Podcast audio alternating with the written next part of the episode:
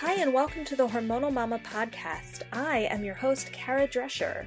Today on the show, I am talking with Casey McCaffrey. Casey is a speech therapist with Nemours Children's Health Network, and she is a certified lactation counselor.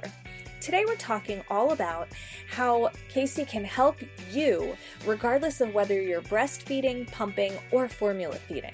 So, this is an awesome episode. Sit back and listen up.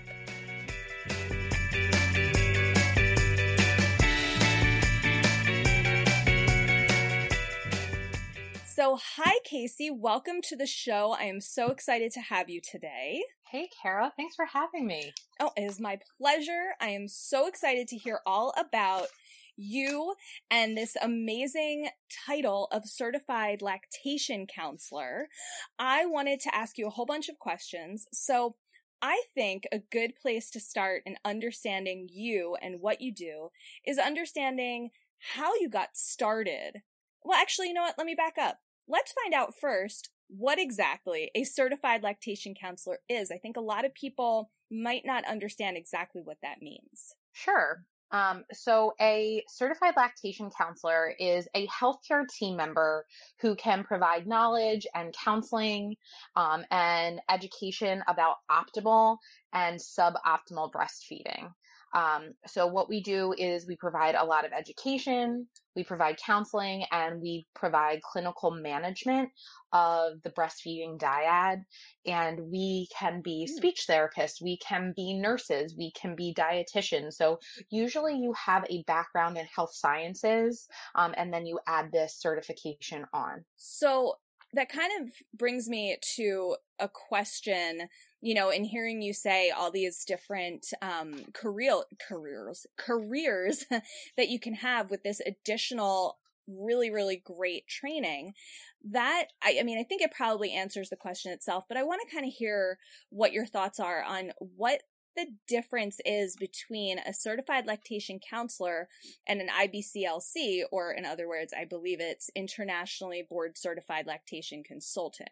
Yes. So there is a difference. There are more similarities and differences, but um, they are a different way to get lactation accreditation. So the certified lactation um, counselor, mm-hmm. the CLC title, is um, you have to successfully complete a 45 hour course at minimum, and you're required to demonstrate mm-hmm. and pass competencies in lactation care. So you have to take a practical exam and a multiple choice exam, and then get those um, tests and competencies verified before you can practice. Um, and then we need 18 hours of continuing mm-hmm. education every three years versus an IBCLC, they must um, take 90 hours of approved breastfeeding education and they have to complete 300 to 1,000 hours of mm-hmm. clinical practice prior to taking their exam. Um, the pathway to becoming an IBCLC varies. Um, it's a really lengthy process, um, and there are different um, pathways you can go to get your IBCLC. Um, they have to get a recertification, I believe, every mm-hmm. five years, and they have to pass their examination again every 10 years. Oh, wow. I didn't um, know that. So the IBC, yeah, IBCLC is um, a lot more time and hands-on management, where the CLC is more concise um, and um, really practitioners with either the CLC or the IBCLC certifications become more advanced with um, their skills and their practice um, mm-hmm. as they continue to practice and as they get hands on experience. But those are a little bit about the differences between the two. I think that's really helpful to understand. I mean, I know I, for a really long time, I didn't know that these were two different um, trainings. And actually, before you just explained all of that to me, I didn't know at all what the differences were. So that's really interesting to hear how similar they are. But I, it seems like in practice, while you have such similar training, they're kind of like different ways that you can approach that. I really love what you said a few minutes ago, how a CLC can be a nurse or a nurse practitioner or can be a speech therapist and can be this, can be that, can be all these different things with this really beneficial add-on, if you will, that really extends your abilities to help women. I love that. I think that's really, really, really cool. Um, so I'm really curious how you got started as a certified lactation counselor, kind of like what drew you to working in this um, industry. What what what sparked that interest in you?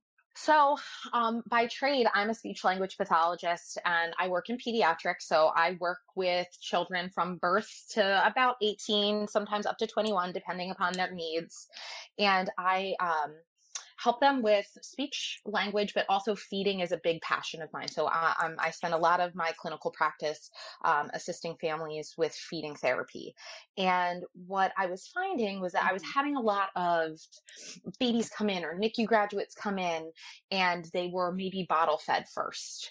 And um, I was just running into a lot of moms um, and families that really were interested in breastfeeding and wanted to breastfeed and needed some assistance. And bottle feeding and breastfeeding are are very different. And um, so, as a feeding therapist, I felt really comfortable with bottle feeding, but breastfeeding um, at the time you know, when I first started, I wasn't a mom. I had never breastfed. I didn't in in our country we don't see a lot of breastfeeding out in public, so it wasn't anything that I had been super familiar with until I got into my clinical rotations and I was working at the hospital. And I thought, wow, this is an area that I don't know enough about. And I really want to be able to help these patients and families.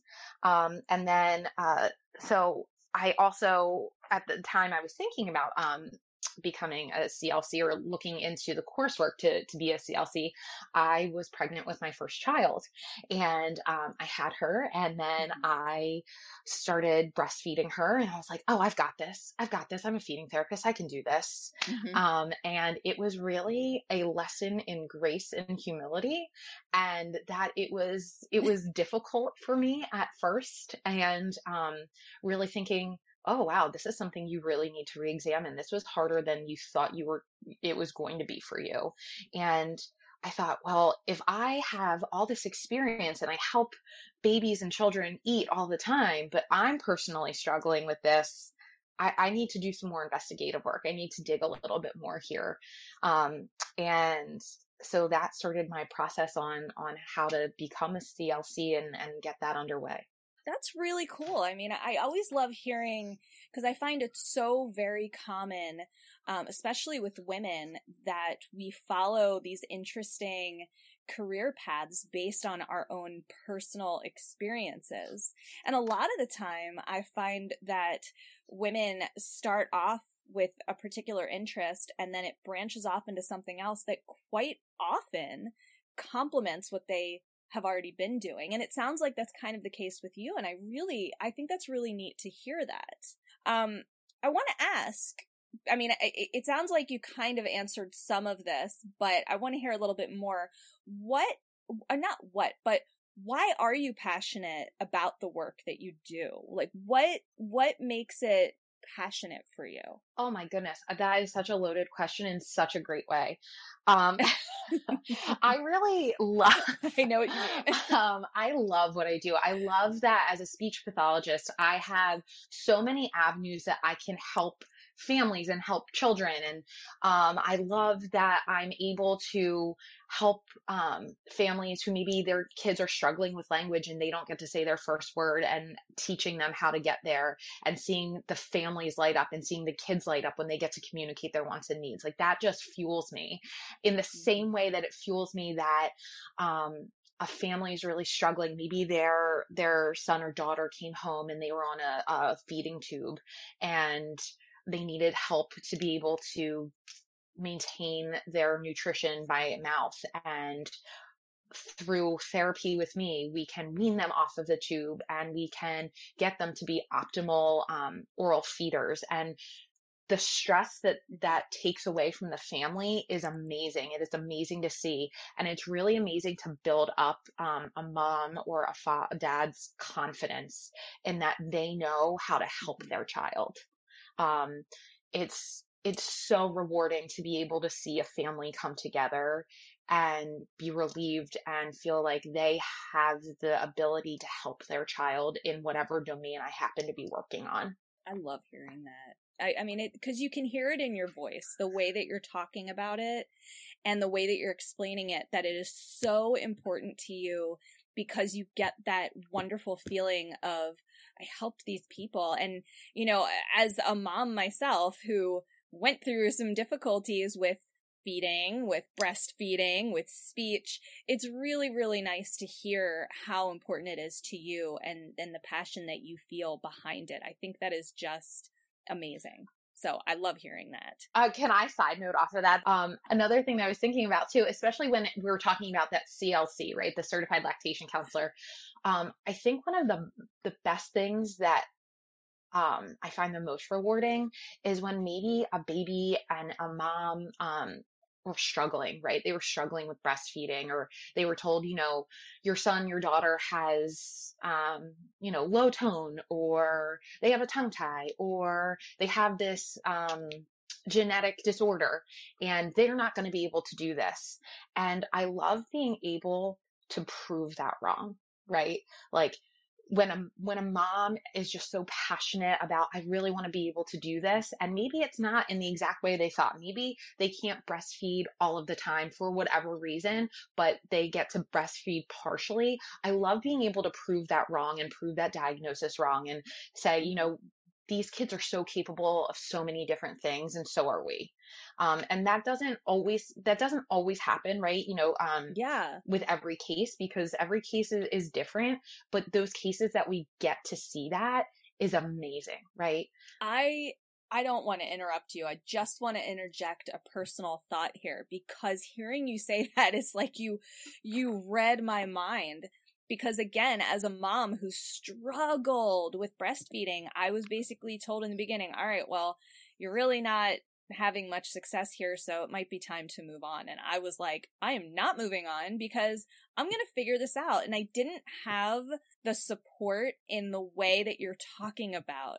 I didn't have you essentially with that desire to really prove that wrong, to prove those other people wrong, to say, we're going to make this work because this is something you want to do and we can make it work here are the things standing in the way. Here's how we can fix that. Essentially is kind of what I'm hearing from you. And I think that is so wonderful for women to hear that you can help with that. I can prove that this is something we can make work for you. And that is such something that's very important, I think, for women to understand because there's so much that happens as a new mother involving everything that there's so much doubt that comes along with it. And I think it's just a wonderful thing to hear you saying, proving this is no, we're going to do this. I'm going to work with you and I'm going to show you that it can happen. And I just, I just wanted to add that in as a little personal note that hearing that is just so touching to me as some, as, you know, uh, in an alternate universe as a client of you. Well, kind of in an alternate universe. But if I was a client and had that experience with you, it could be life changing. So I think that's a beautiful thing to hear. I really do. And it actually brings me to another question because I feel like there might be some overlap here. I'm curious what you would say is the most common myth about lactation. I feel like that question really kind of ties in with what you're talking about right now. Oh my goodness. I think the most common myth with lactation is that it's easy or that it's intuitive. I feel mm-hmm. like in the United States, particularly, we don't promote public breastfeeding in the way that is is promoted across the globe. Um, mm-hmm. We don't often see mothers breastfeeding in public, or a lot of times um, they might be covered up, or um, they have a um, a cover, or maybe they're asked to go somewhere else to breastfeed in public. And I know this is something um, that the community has been working on so much as a whole, but mm-hmm. because we don't see that, um, happening a lot and again those those trends are changing in this country right this is actively changing which i think is amazing um as moms, we aren't necessarily always exposed to breastfeeding and what it looks like and how to do that. Um, you know, I grew up in a single child, single parent household. So I never saw another baby. I never saw my mm-hmm. mom breastfeed. I never, I was never exposed to that. Um, and you know, you hear about all the benefits that breast milk has, right? And all the benefits that breastfeeding has for not only the baby, but for also the mother. And, you know, we we have the baby and we're either in a birthing center or at home or in a hospital and then they're like okay you're going to breastfeed but in reality if you've never seen that you don't know what it looks like you're not necessarily sure what to expect or how to do this right or you know you see a, an image or something on um, TV or in a movie and you're like, oh, I've got this. And then when you have this little crying infant there, you're like, wait, what? What, what do I do? How do I do this? and there's no instruction manual, right? We know that, um, we know that there are so many benefits to breastfeeding and, um, there's such great literature out there, but there's no necessarily how to guide when you're in the hospital with your newborn. There's not. There should be. but even if there was, it would be different for everyone. But I completely agree with you. It's really interesting to hear you say that. I, I'm curious because I, you know, you're talking about, you know, kind of like, I guess in a way, like figuring it out as you go. And so I want to ask you what advice you would give to moms who are feeling overwhelmed with breastfeeding and they just don't know where to turn for guidance. What what advice would you give to them? Oh, please find a CLC or a IBCLC to assist you. Um, especially in our area, we have a vast array of places and resources to go. Um, mm-hmm. Uh, most of the hospitals in our area have lactation professionals on staff. So my first mm-hmm. recommendation is even if you think breastfeeding is going well, if you happen to have a birth and you birthed in a hospital, ask for an IBCLC or a CLC to come see you in the hospital. Um, get get off to the right foot. Um, and if you think everything is going well and the and the lactation professional at the hospital says everything is going well and then you get home right? That's a different reality. You don't have nurses coming in and checking on you. Um, you're you, you know maybe you have other children or maybe you have pets or you know families coming in and out and it's not going the way that you thought or it's painful or you're really struggling or you're worried about weight gain right? Um, mm-hmm. there are other avenues. So you don't just have to see a lactational profession, um, a lactation professional in the hospital. Um, there, that's a great place to start. Mm-hmm. But you can find um, local La Leche leagues. Um, there's in our area, I know there's the breastfeeding resource center, and that services Bucks there. County, Montgomery County, Philadelphia County. Um, Pennsylvania Hospital has a breastfeeding support group. Um, are Solutions for Women, which I believe is associated with Pennsylvania Hospital, um, and they're in Philadelphia. There's Life Cycle Women's Care in Bryn Mawr, Rosemont, Phoenixville. Um, there, if you Google breastfeeding support, um, especially in our area, you will find a plethora of, of resources and, and go for it. Um, don't struggle. You shouldn't have to struggle alone. Um, and and there are resources out there to help you. Um, nursing should not be painful. It shouldn't be a struggle. Um, we are there to help you and kind of figure out if you are struggling, why, what, what's happening there, um, and can we help you? Can we help the baby? Are there some barriers that maybe are in the way that we can help work around? Right. Um, so get the help. Um, you don't have to do this alone, and you don't have to give up if this is really what you want to do. I think that's such great advice. I mean, it, it's it, it seems so simple, but when you're in it, it's so hard to ask for help because we're so convinced that it's totally natural and intuitive. You use that word so perfectly.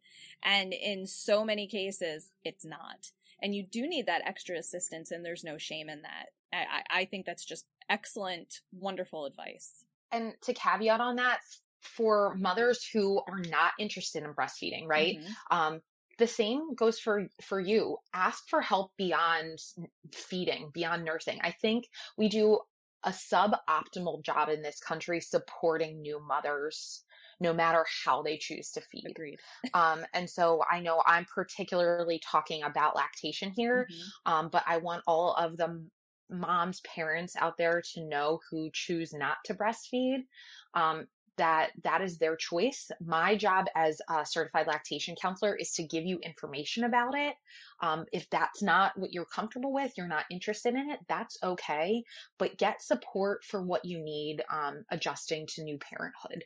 It's it's not easy, and um, it really does take a village. And and we're all you know going through it together. And and I just want new parents feel less isolated in that. I think that's so important. It really is. And and I think it's important I mean I, I think this next question that I have for you is important for mothers to hear, and that is how has your own experience as a mother influenced your work as a CLC? I ask that because we're talking so much about new motherhood and there was a time when you were a new mother and I'm just I'm curious here how that experience may have influenced your work as a CLC or your interests. Well, I guess we talked about that a little bit, but I'm just a little, I'm, I'm curious. I, I really want to hear your thoughts on that. Sure. Um, I mean, with my, when I had my first daughter, I knew I wanted to breastfeed. I knew that was something that, um, was a goal of mine. And, um, I remember having her in the hospital and, um, she was having trouble latching and, um, I was having pain and um, I had asked to see um, a lactation um, professional multiple times throughout my hospital stay. I mean, it didn't happen right away. And everyone kept telling me, like my nurses on staff kept telling me, you're doing great. Everything looks good. Everything looks good. And I kind of had this feeling in my gut that something wasn't sitting right and that I was having a harder time than I thought I should be having. Um, and it turned out I was right. You know, I was just, I was having some difficulty with position, difficulty with latching, um, and they came and they saw me in the hospital, and then I kind of went on my way. And being new to this, um, I don't think I fed my my oldest daughter um, or nursed her as much as I should have, and I ended up having some supply issues. And um, ultimately we were able to successfully breastfeed for a year and that was really important for me um, that was a goal that i had but it wasn't always as easy or intuitive as i thought and i thought man i'm you know here i am a, a specialist and i do f- feeding therapy all the time and here i am struggling and this is an area that i really need to build up um, some more knowledge and and that kind of helped. And then um, you know i um, just recently had my my second child. She's goodness seven months oh now and i i was actually taking my my clc coursework while i was pregnant and right after i had her. Oh wow. Um and yeah and so it was really interesting um just being able to have that support helped me seek knowledge helped me follow up with a um a lactation specialist right after her birth and really pursue things mm-hmm. um, and and follow my intuition and gut it really just kind of um, made me a better advocate for my child mm-hmm. and um, ultimately we found out that um, she had had some medical difficulties and um, she's doing great but we realized she had um, allergic colitis oh. and so i had to start cutting foods out of my diet to be able to successfully nurse her and i think a lot of times, um, so, you know, lactation specialists sometimes get a bad rap for they really want to promote breastfeeding and and um, formula feeding is terrible and and breastfeeding is best. And that's really the opposite take of what I got after taking um, my coursework. It was really, um, it taught me, especially being a, a mom and a mom of two um, that had very different journeys, mm-hmm. was that um, we have to be flexible and we have to meet people where they are and we have to understand what's what's happening in each individual situation. Um, and in my case, um, I ended up um, breastfeeding her for a long time and she was still having so many GI d- difficulties that I ended up transitioning her to formula because she medically needed that. Mm-hmm. Um, and so here I was, a new mom, just had my, my finished my CLC exam and I felt like a total failure, right? Mm-hmm. This is my area of passion. This is what I want to do. And I, I still ended up transitioning to formula because she needed it for medical management. And, um, I think understanding that people come to a situation with um, different lived experiences mm-hmm. and being able to support them where they are and really um, being able to, how do I want to say this? Uh, look at things through a different lens and be understanding of everybody. That's what this coursework taught me as well as being a new mom right? So motherhood impacted my clc journey and my clc journey impacted my my journey as a mother and um, i think that's what we all take away in life right? Every experience leads us to somewhere new um, and maybe something we weren't expecting and and learning from those different journeys and and growing from them. I totally agree. I think you just said that so beautifully. I mean, it really, I, I really like what you said about how, you know, both journeys impacted each other. You know, uh, training to be a CLC impacted your new motherhood journey, and your new motherhood journey impacted your training to be a CLC. I think that is so amazing, is really the only word I can think of because it's just so great how much of your life impacts other parts of your life, especially when you sit down and think about it and you think, wow, that's amazing. So I would like to ask you, because I think this is a really important question. Well, I have two questions. The first one I would say is what advice would you give to someone who's interested in becoming a CLC? Oh my gosh, do it. Do it. Don't even second guess it. Do it. Um, I really think it's amazing work. Um, if you're passionate about breastfeeding, follow your intuition, follow your gut. Um, learning knowledge is amazing and gaining new knowledge is, is, great. It's a journey. So if this is something you're interested in or even you're just curious about, go for it. Um, I did my CLC training with the He- uh, Healthy Children Project, um, and that was a 52 hour course. Um, it's college level coursework. It's accredited by the Academy of Lactation Policy and Practice. And um, you know, we are in the midst of a global pandemic. I was supposed to do this course in mm-hmm. person um, right when everything kind of shut down in March. And um, they transitioned and um, are now offering the coursework online. Um, and so that allowed me to do this as I was working um, and, um, you know, taking care of my family. And I, I got to do it bit by bit. Um, and it, it, was really, really great. Sometimes I wish I'd still gotten to do the the in person training just because I like to be around people and be social. But um, it's a pandemic and we all Get have that. to adjust, right? Like uh, life threw us a curve. Yes, that's for sure. life threw us a curveball, and so I would say go for it. If you have any inkling that you want to do it, just just don't guess it. Go for it. I think that's great advice. Something that you just said reminded me of something I wanted to ask you um, about the pandemic and how how I mean I, I'm hearing how the I can't speak.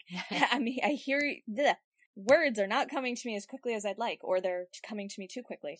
Um, basically, my question is, how has the pandemic impacted your work? You know, you were just talking about how how it impacted your training, which I think is super interesting. But I'm curious how it's impacted your work. Um, kind of like a, a little bit you know to, to sort of piggyback on that part a little bit more sure um it it has impacted work. um, it really no easy way to answer that. Um, it really taught me as a professional how to be more resilient, how to be flexible, um, how to to change and and go with the flow um, when things aren't necessarily going the way that we want it to. Um, it offered mm-hmm. me as a professional um, more understanding to separate or to understand, you know, that maybe my families and I are are coming to something, you know, coming to therapy with two separate realities and leveraging that and that it's okay. Um, so what I mean by that is, you know, maybe I have a family that knows that they need feeding therapy um, or some lactation help, but they are at home, they are working full time, their kids are doing virtual school, and um, they they get to therapy but maybe they don't do some of the home practice or they don't get to therapy as often as they would like because things are just happening um, mm-hmm. that are out of everyone's control and i think before i would have been um, frustrated as a professional that hey you know this is really important um, but i think what this pandemic has really taught me is that hey, understanding and kindness and compassion are really important right now. And we're all being asked to do the impossible. Um, and we just need to support one another and, and meet people where they are. Um, so I think that has been some personal growth for me. Um, mm-hmm. And then in terms of professional development, um, I am now um, very active in telehealth and being able to to kind of switch modalities and and and go there so i'm able to do in-person therapy um, i have to be masked and um, i wear a face shield and gowned and gloved so it, it's a mm-hmm. little bit more sterile than um, than you know i would like um, yeah. but you know we're we are doing the best we can to protect our our patients and ourselves um, and you know now i have learned um, how to provide therapy virtually and and be able to offer that to families as well so it's definitely um, impacted work in a multitude of ways yeah, it sure sounds like it. it. It's it's just as a side note, this pandemic is so interesting how different professions. I mean, personally, I think we all kind of can relate in the same way. Professionally, I think it's really interesting to hear different people's experiences on how it's impacted their work, whether it's physically impacted their work or, you know, like you were just talking about how like sterile the environment is now and, and other ways as well. And I just, it's such a bizarre collective experience that we're all going through right now. So this all brings me to some more fun questions I have for you.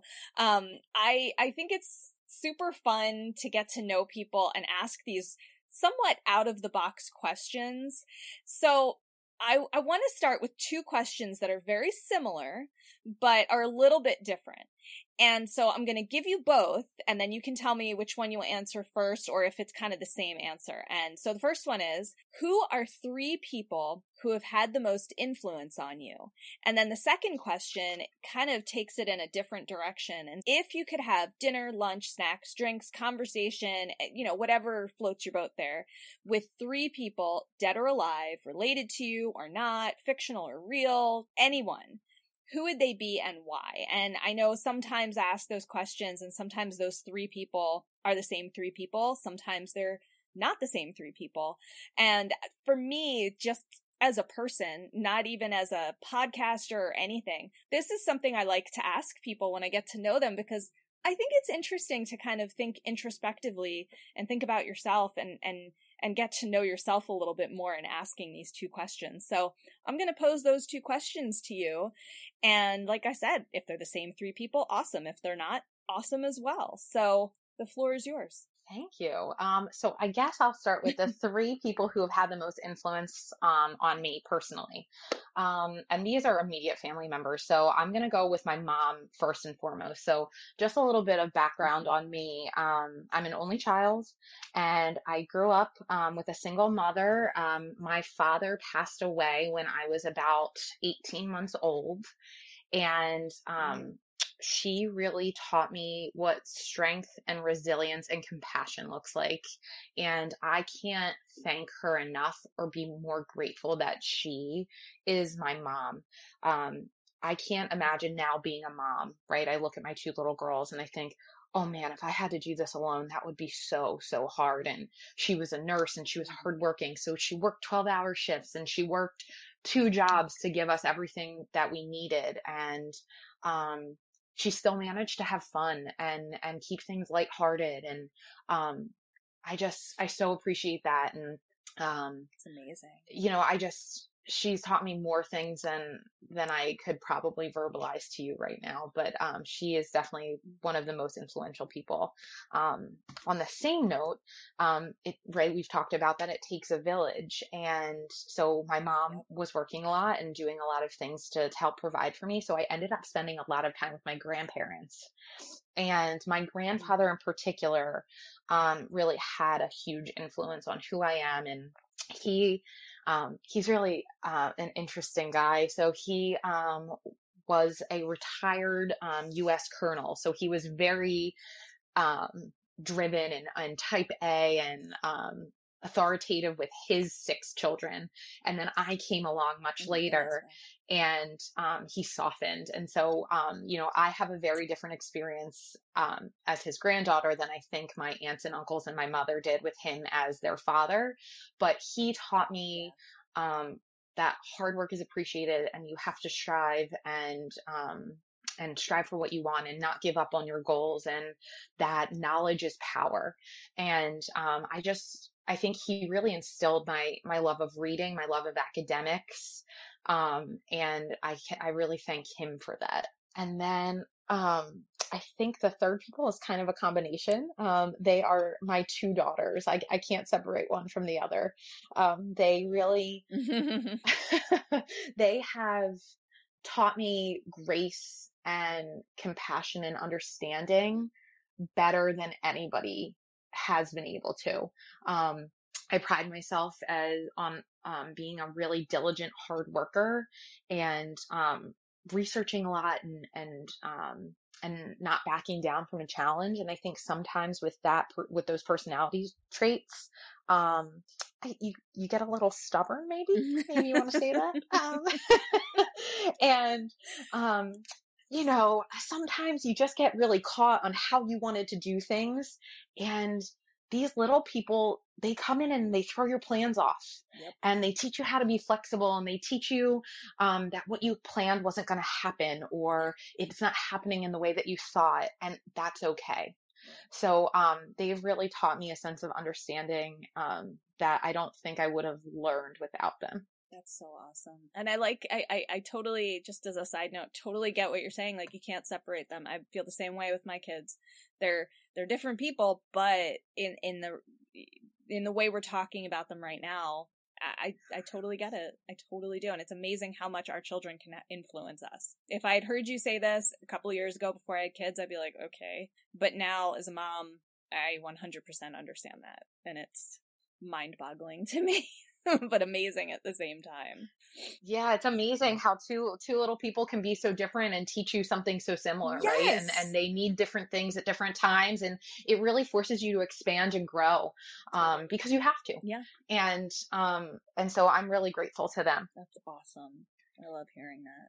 So let's let's flip that question to the other side, the three people that you would I guess we'll just say gather with. You know, some people drink some people don't some people like conversation some people want to have lunch you know that's why i word all those things because we're all very different but i i i think this is another really interesting question and i i just feel like people get to know themselves better when they're asked this question. I know I've been asked this question. I've asked myself this question over the years and it's interesting because it sometimes it changes. So I'm just curious. Yes. So my three people are different than my three people who have influenced me. Um, mm-hmm.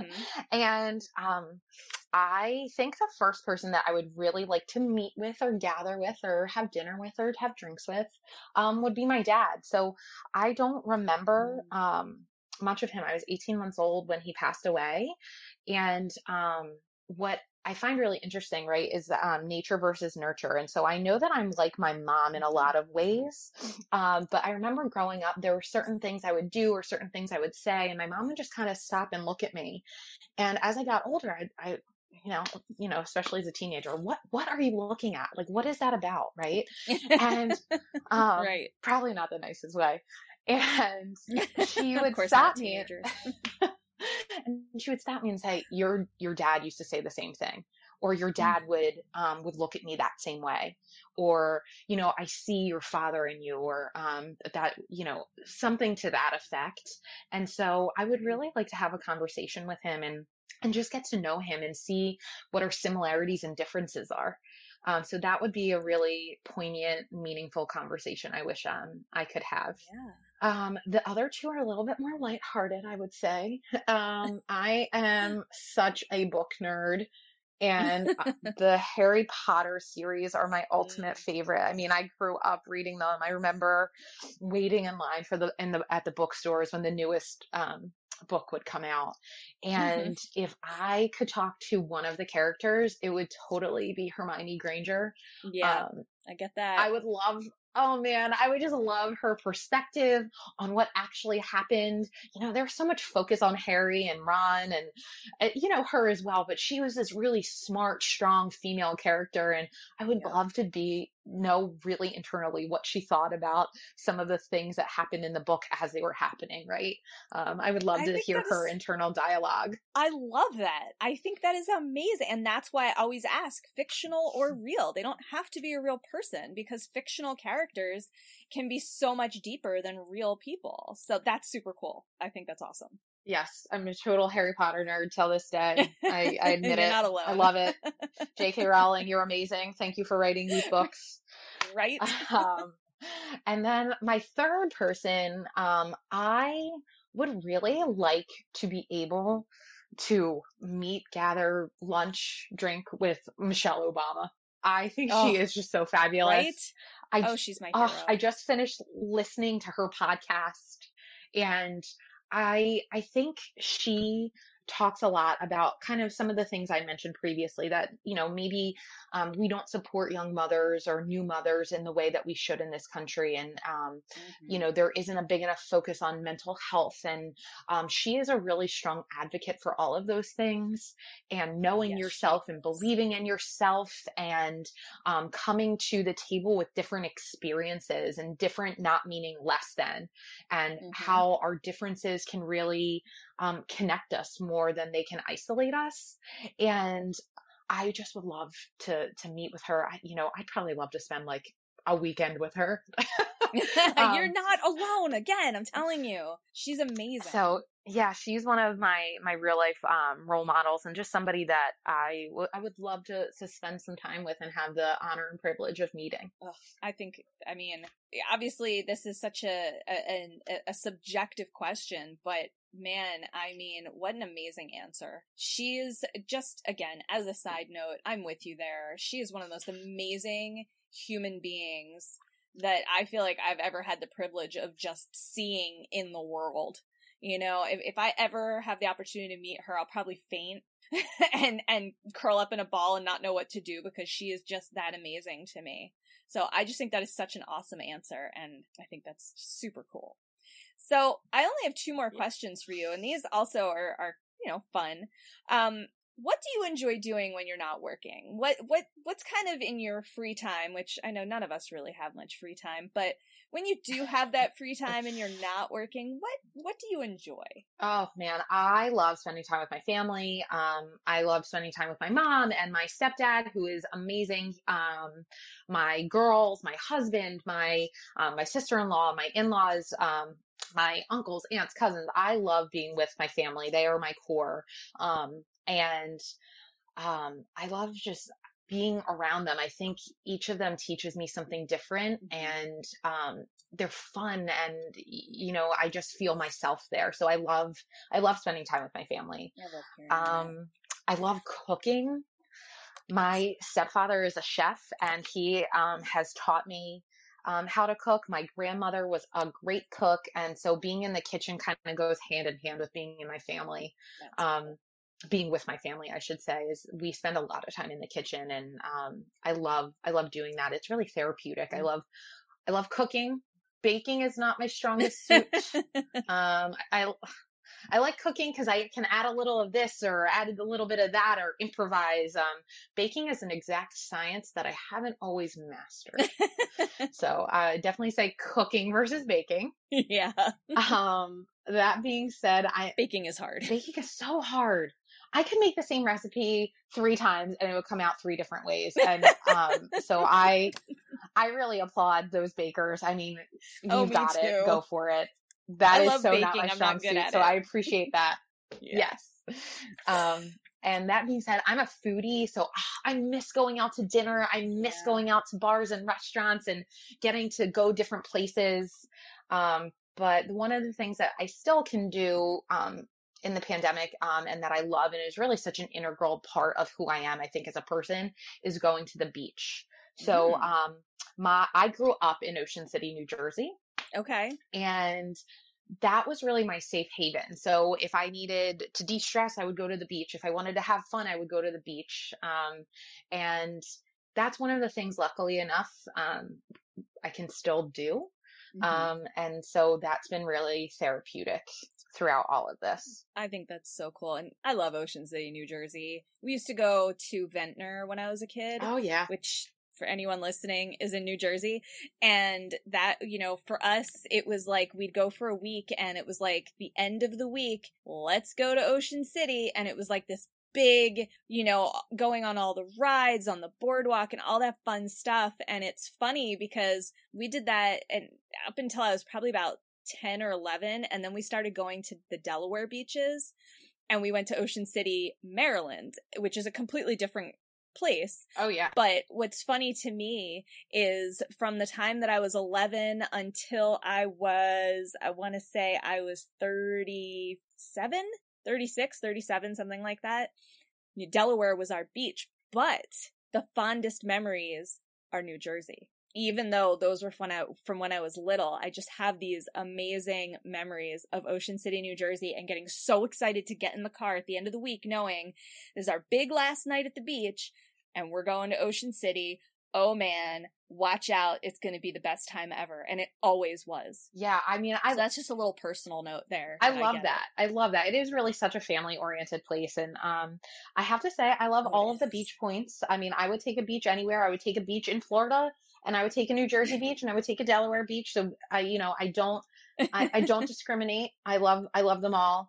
Um, but I especially love yeah. like so many of the Jersey shore points. So, um, you know, um, when I was growing up, I grew up on the island. I grew up um, in Ocean City, New Jersey. And then when I was in middle school, I moved across the bridge to um, Somers Point, which is the bay town that you have to go through to get to Ocean City, depending upon which bridge you, you go over. Mm-hmm. Um, so then I ended up spending a lot of time in my middle school, high school years over in Longport, uh, Longport and Margate and Ventnor. Um, and then, you know, I met my husband in college and um, his family gravitated towards Sea Isle um, and Stone Harbor. So I really love all the New Jersey shore points they are all fa- fabulous. There's so much. Yeah, there's there's and each one offers something different. So um, I love them all. Yes. And um, if you have time, go check out the Jersey Shore, guys. It's it's amazing. For sure. Casey is not lying. Listen to her. I I mean I I it's just so funny to hear you say that because like I said, I mean there's so much when it comes to New Jersey beaches. I mean I know this is so off topic, but it's so true. They're like you just said, they all offer something totally different. It's a completely different experience along all of those beaches and they're all awesome in different ways. I have just it's very uh, heartwarming to me to think about, you know, all the time I spent there when I was a kid and hearing you talk about it is just making me smile. So, you know, I think that's awesome. Yeah. I have one last question. Well, there's really two more, but sure. my last real question for you, and this is a super fun one. I always like asking people this because I kind of find the answer is either yes or no. And it is, do you have a nickname that people call you? And I know you have an interesting story there, so I would love to hear it. Yes. So legally, I am Catherine, um, but nobody but my grandmother really has ever called me Catherine. Um, now my husband uses it jokingly when I'm in when I'm in a little bit of hot water. Um, but um, so Casey is my nickname, and that is really what everyone calls me. Um, so I'm legally named after my aunt, Catherine, who goes by Kathy. Um, or now for her grandkids, they call her Kate, which is so interesting because she was never a Kate growing up. Um, and it is interesting. Um, so I am named after my aunt, but my dad really liked um, Casey or Cassie as a nickname. And so they kind of met in the middle and decided to go with Casey as my nickname.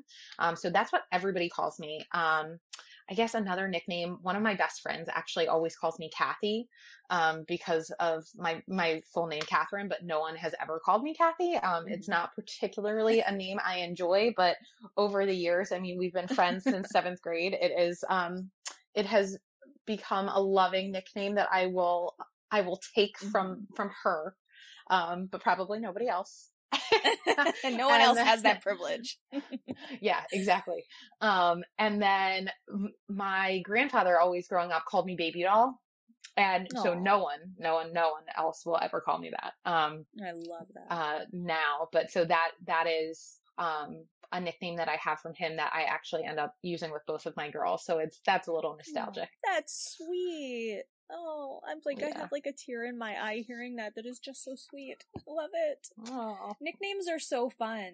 I they love are. nicknames. I, I just think it's, it's such an interesting thing because nicknames for everybody, nicknames are just so completely different and I, I don't know how to explain my thought process here, but but that's why I ask because I think it's just really interesting because I know you as Casey and that's how you introduced yourself to me and you explained to me, no one calls me Catherine. That's my name, but that's not my name. And it's funny because I was, I was really curious until today. Okay, why is that? That doesn't sound like Catherine. and I just think that's super cool. Yeah, my mom really loved, I mean, she has multiple sisters, but she really loved um, my Aunt Kathy, my Aunt Catherine.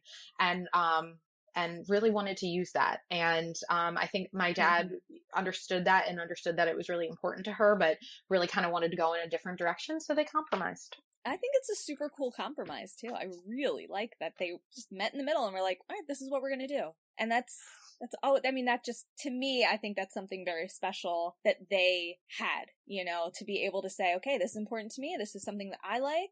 Let's do both. Yeah, and absolutely. It works. I love that.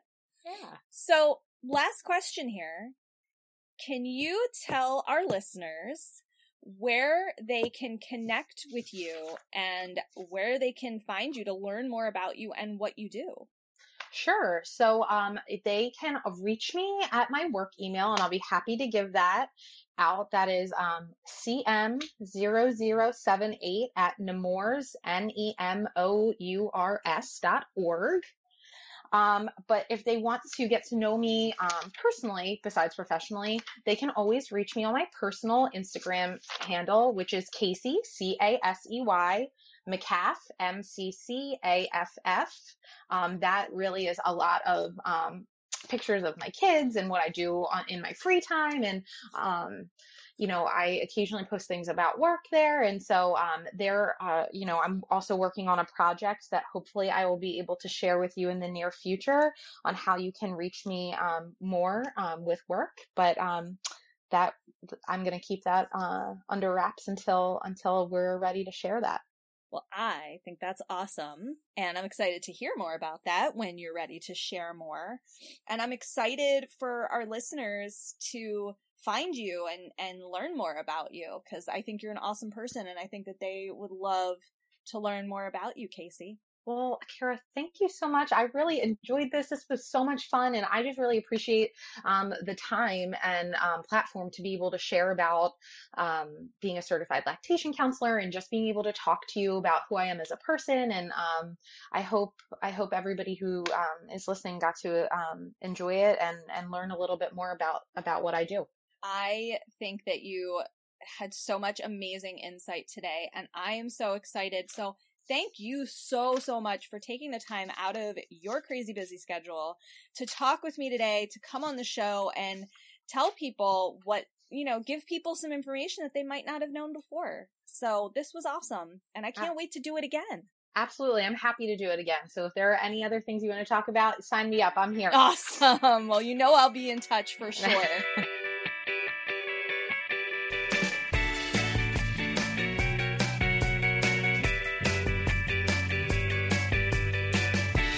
Wow, what an amazing conversation I had with Casey. I think the big thing I took away from this conversation is really realizing that there are so many different ways to feed your child, which I already knew. What I didn't know is that a certified lactation counselor can help you even if you're not breastfeeding. If you are formula feeding or if you're combination feeding, this is still something that they can help you with. Casey, I think, is great because she's also a speech therapist and does food therapy. So she has this extensive, extensive knowledge and training in feeding and having this additional title of certified lactation counselor is just an amazing bonus. So I hope you'll check Casey out. I hope you'll get in touch with her and get any help that you find that you may need. Stay tuned for my next episode when I'm going to be changing course and we're going to be talking about massage therapy and some other really interesting facts surrounding your menstrual cycle and how that can affect your work. I think it'll be a great episode. You will not want to miss that one.